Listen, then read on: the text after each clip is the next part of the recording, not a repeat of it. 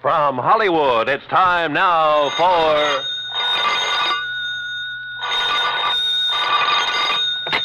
Johnny Dollar. Here's your number in Kingman, Mr. Dollar. Oh, thank you, operator. One moment. Jake Kessler. Johnny Dollar, Jake. Johnny. D- ah, so you found out I was right. You've left our fair state of Arizona and gone back to Hartford. Wrong. Huh? You mean you're still at Lake Mojave Resort? I sure am. Then I'm still betting that you haven't found anything to indicate Elmer Hobbs' death wasn't accidental drowning. Jake. So your expenses will have to come right out of your own pocket instead of the company. Listen. As for that crow you talked about eating, how do you want it cooked? Listen, will you? What? Have you mailed in the insurance claim yet? Well, I was just about to run it over to the post office when your call came in. Tear it up. What? Because, Jake, Elmer Hobbs was murdered.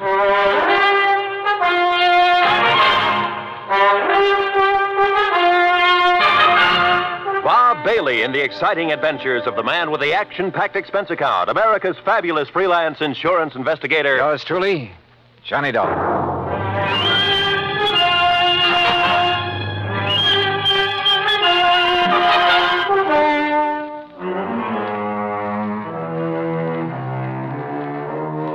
Expense account submitted by Special Investigator Johnny Dollar to the Greater Southwest Insurance and Liability Company Kingman, Arizona office. Following is an account of expenses incurred during my further investigation of the Mojave Red matter.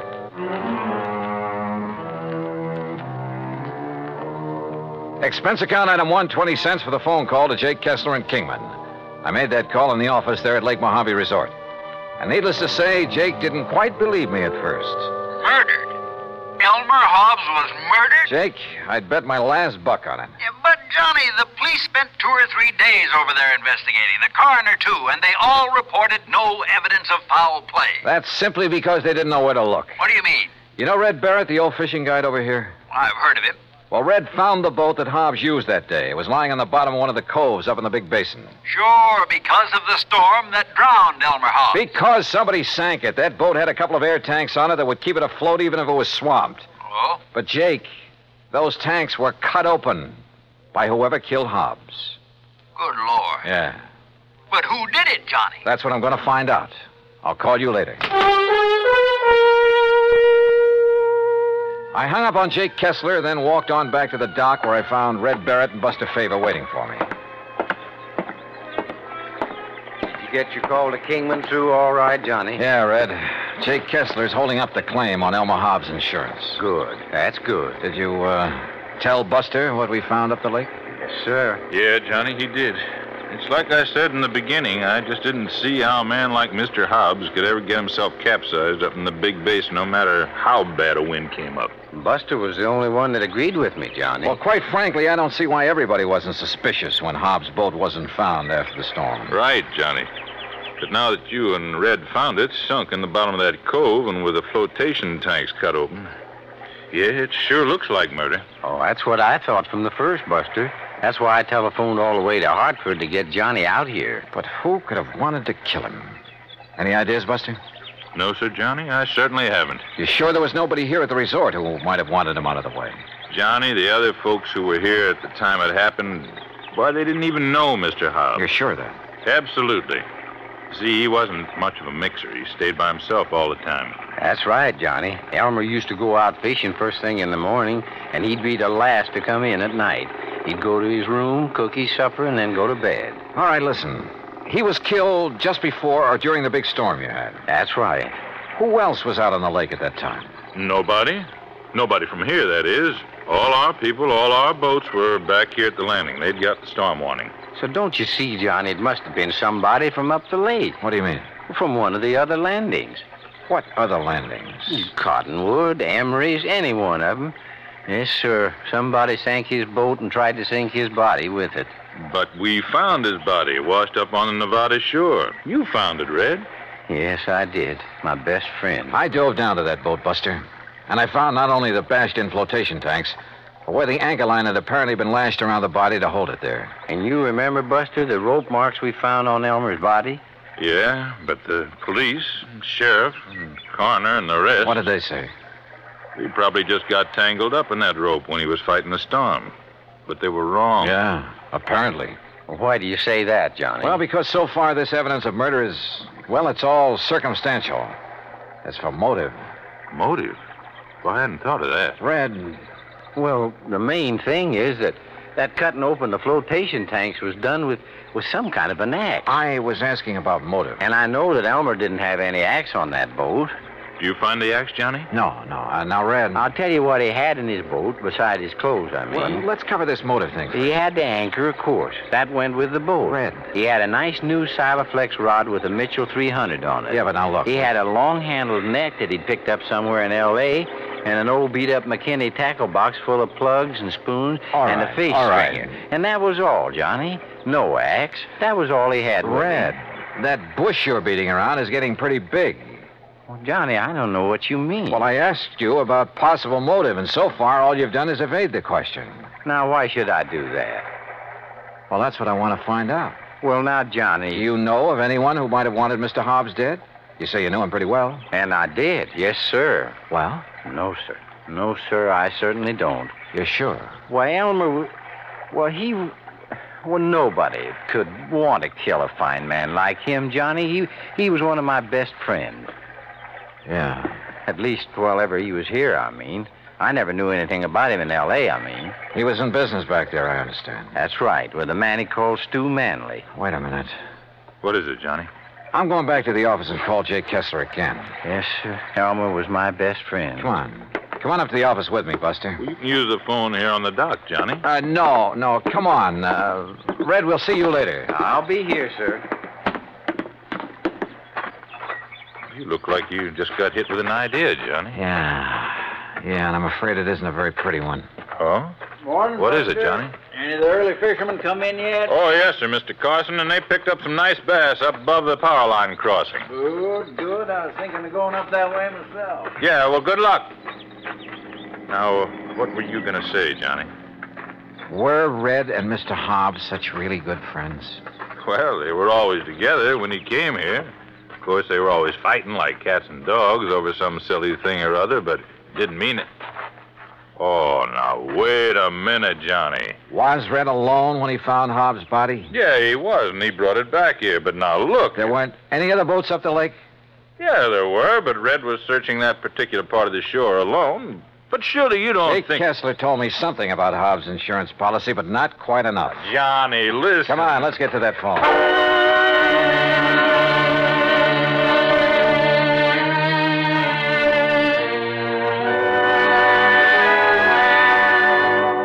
Well, then, Johnny, don't you think you ought to call in the police? No. If you're right, that is. No, let me handle this alone for the moment. Now, listen, Jake. Yeah?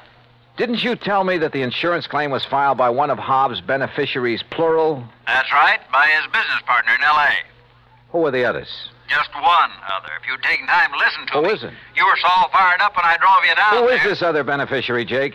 You're still sure Hobbs was murdered, huh? I'll bet on it. So now you're looking for somebody with a motive, huh? The beneficiary, Jake. Like I told you. One of them was his business partner, J. Stuart Manley. And the other? Red. Red. Yeah. Red Barrett. Act two of yours truly, Johnny Dollar, in a moment. Our flag now numbers 50 stars. And behind each star, there stands yet another flag representing one of the 50 states. Illinois' state flag uses many of the symbols of our nation's great seal. The eagle, the symbol of our national strength, rests on a shield representing the states, indicating that the states and the nation are bound together, for in unity there is strength. The arrows in the eagle's talon indicate military preparedness, and in his beak is a scroll which reads State Sovereignty, National Union, a reminder of the greatness of the state of Illinois and its pride in being a member of the United States of America. Illinois' state flag, the flag of the 21st state to enter the Union, was adopted on July 6, 1915. And now, Act two of yours truly, Johnny Dollar and the Mojave Red sequel.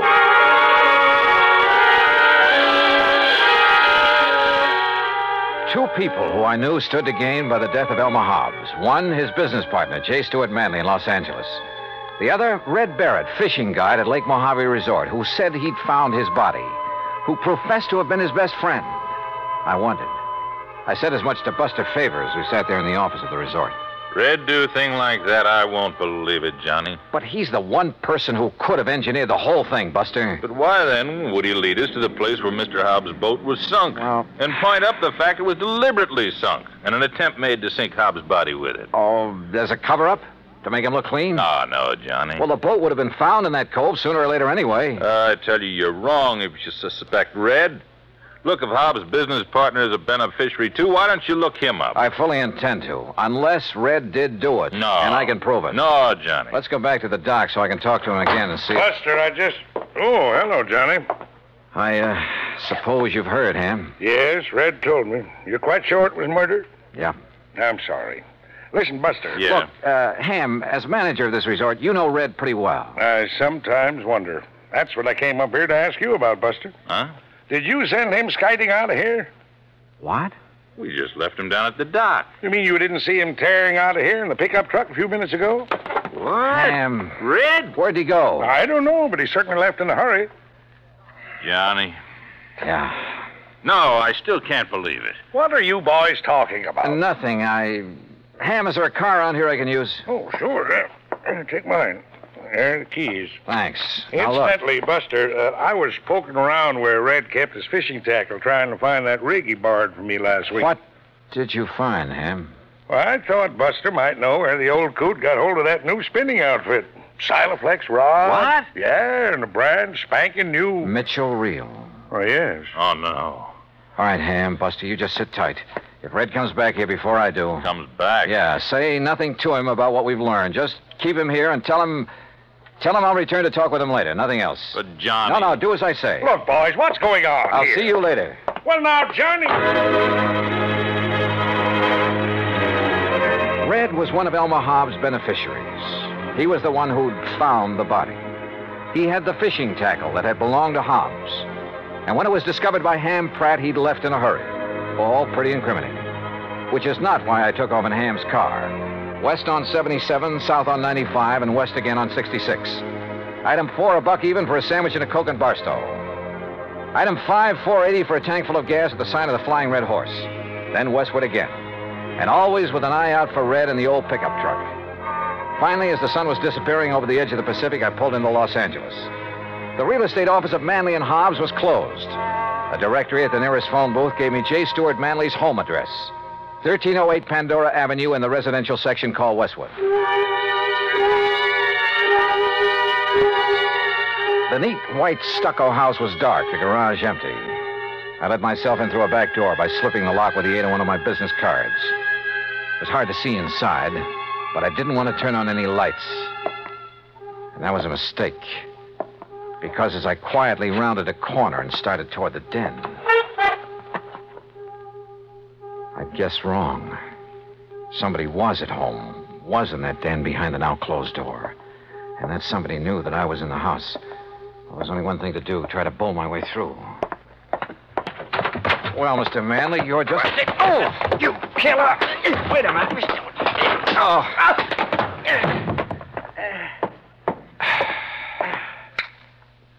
Red. Uh, Johnny Dollar. Well, uh, it kind of kind of looks like I made a mistake, doesn't it? Yeah, Red. The biggest mistake of your life.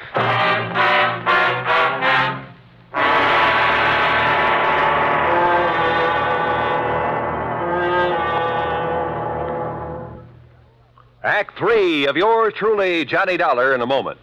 A question that has been asked many times is At what age does a boy become a man?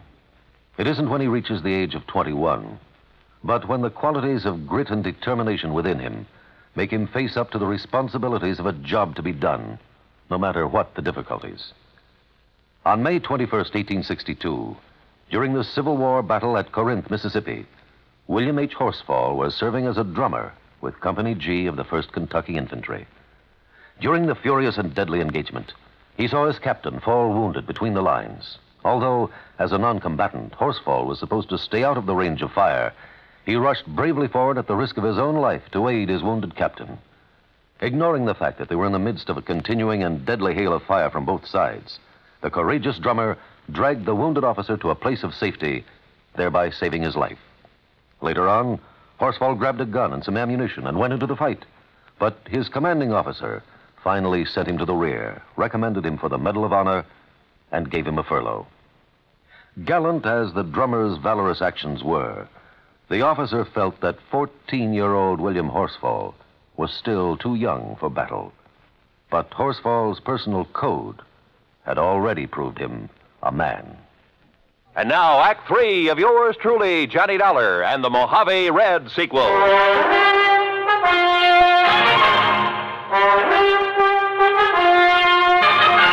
You know what common sense tells me, Red? What, Johnny?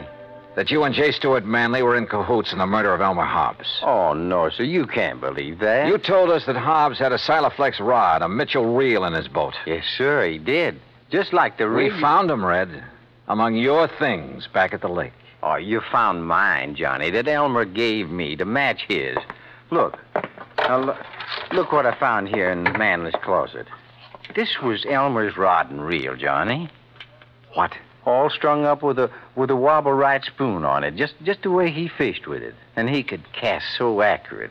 You're sure this was his? Well, here, here's his initials right on the butt, and scratched on the reel too. E H. Yes, if you'd have looked, you'd have found my initials on the rod there at the lake. But look, look here. Look, wh- look what I found in the corner of this closet, all wrapped up, like to hide it. The axe. And I'm no detective, Johnny, but just look at these marks, like it was used to hack at some kind of thin metal. The flotation tanks on that boat. Maybe you are a detective, Red, and a good one. But why did you come tearing in here to L.A.? In the hopes, Johnny, I'd find these things. I thought from the first that Manley might be the one. Uh, Elmer never did really trust him. He told me that many a time. But you didn't accuse him when I talked to you at the lake. I wanted some proof. Manley'd not only get a hunk of Hobbs' insurance, but a share of the business. That's right, sir. Oh, oh, I, I pulled a little trick on him too. What do you mean? Well, I stopped along the way and I phoned him to make sure that he wouldn't be here for a while. Well, what did you tell him? I disguised my voice, Johnny, real good. that voice Oh, of yours. I told him that this was a friend. I said that I thought he ought to know that you were working on the case. Oh. That if he'd left any evidence at Lake Mojave, he'd better get there and steer you away from it. Red. And that, that that's the way I got him away from here so I could find this stuff. But if he's gone to Lake Mojave. Oh, I knew you could take care of him. And if, if I did find these things like I did, I was going to phone you there to be ready for him. Well, then why did you attack me when I came in here? Um, sorry, Johnny, but I thought maybe he'd got wise and come back and maybe recognized my voice after all. Exactly what happened, Red. Mr. Manley? Sir? That's right, J. Stewart Manley. And this is my wife, Mr. Dollar. Red. Shoot them. Kill them, Stuart. They're burglars, don't you see? And we caught them robbing the house. Quiet, Mary. I suppose that means we were right. That you did kill your partner, Elmer Hobbs. That stupid old man, fishing all the time instead of tending to the office, taking all the money. Mary. But now we'll have some money for a change. Own the business. Mary, shut up. I see you found old Elmer's things. No, sir. This fishing rod is his, not yours. Oh, put it down. Pretty foolish of you to bring that stuff here, Manley, especially the axe. I'm sure any good police lab will find traces of aluminum from the boat on it. Kill him, Stuart. They're robbers. Their fingerprints will be all over. Yeah, Mary's right. Your prowler's ransacking my house. And I can see the bulge of your pistol, Dollar. So any court in the land will uphold my right to kill you in self defense. And, Dollar, you go first. Listen, you think you can shoot as straight as I can cast a fishing plug? Huh? Like this? Oh, no. Oh, No! No! Oh, get back, Mrs. Manley. I'd hate to have to sock a woman. But you hurt him. Yeah, as badly as he hurt Elmer Hobbs. And look, that horrible fishing plug. The hooks have ripped his hand open. It's bleeding. That red-headed old fool throwing those hooks at him. Oh, quiet. Stuart, dear Stuart. Red, that was a beautiful piece of casting. He almost tore his hand off with that plug. Well, Johnny, it was with Elmer's own rig. I, I think maybe he would have liked that. I hope so. But you know what I hope the most, Johnny? What, Red? That the fishing, that the fishing is real good up where Elmer is now.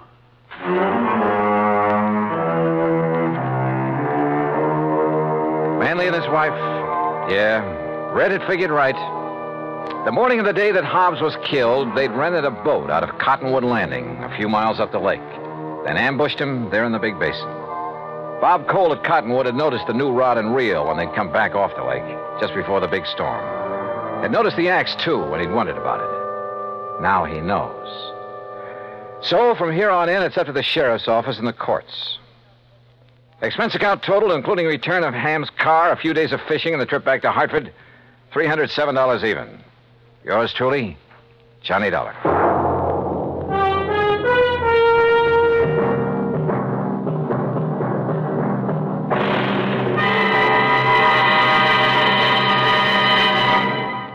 Our star will return in just a moment.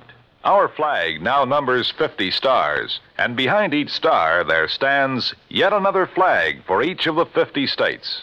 New Mexico's flag is an ancient Zia sun symbol, a red circle on a field of yellow, radiating from four points, which we might indicate as north, east, south, and west, are four parallel lines. Four was a sacred number of Zia, the number most often used by the giver of all good gifts. The earth had four main directions, each with its own gifts. The year had four seasons, each with a different offering for mankind. The day had four phases sunrise, noontime, evening, and night. Life had its four divisions childhood, youth, manhood, and old age. Everything in life and nature was bound together in a circle, the circle of life and love, without beginning and without end. And in this great brotherhood of all things, man had four obligations. He must develop a strong body, a clear mind, and a pure spirit. Fourth, and most sacred, he must devote unselfishly body, mind, and spirit to the welfare of his people. From this simple symbol, the Zia Sun, we read the legend of a wonderful philosophy. The flag's colors of flaming red and golden orange represent the banners of Ferdinand and Isabella, which were carried by Columbus across the Atlantic. New Mexico's state flag, the flag of the 47th state to enter the Union, was adopted on March 19, 1925. Now, here's our star to tell you about next week's story. Next week, some of the funniest old characters I ever meet. And a 10 year old boy solves the case. Join us, won't you? Yours truly, Johnny Dollar. Yours truly, Johnny Dollar, starring Bob Bailey, originates in Hollywood and is produced and directed by Jack Johnstone, who also wrote today's story. Heard in our cast were Virginia Gregg, Harley Bear, Forrest Lewis, Barney Phillips, Alan Reed, and Russell Thorson. Be sure to join us next week, same time and station, for another exciting story of yours truly, Johnny Dollar. This is Roy Rowan speaking.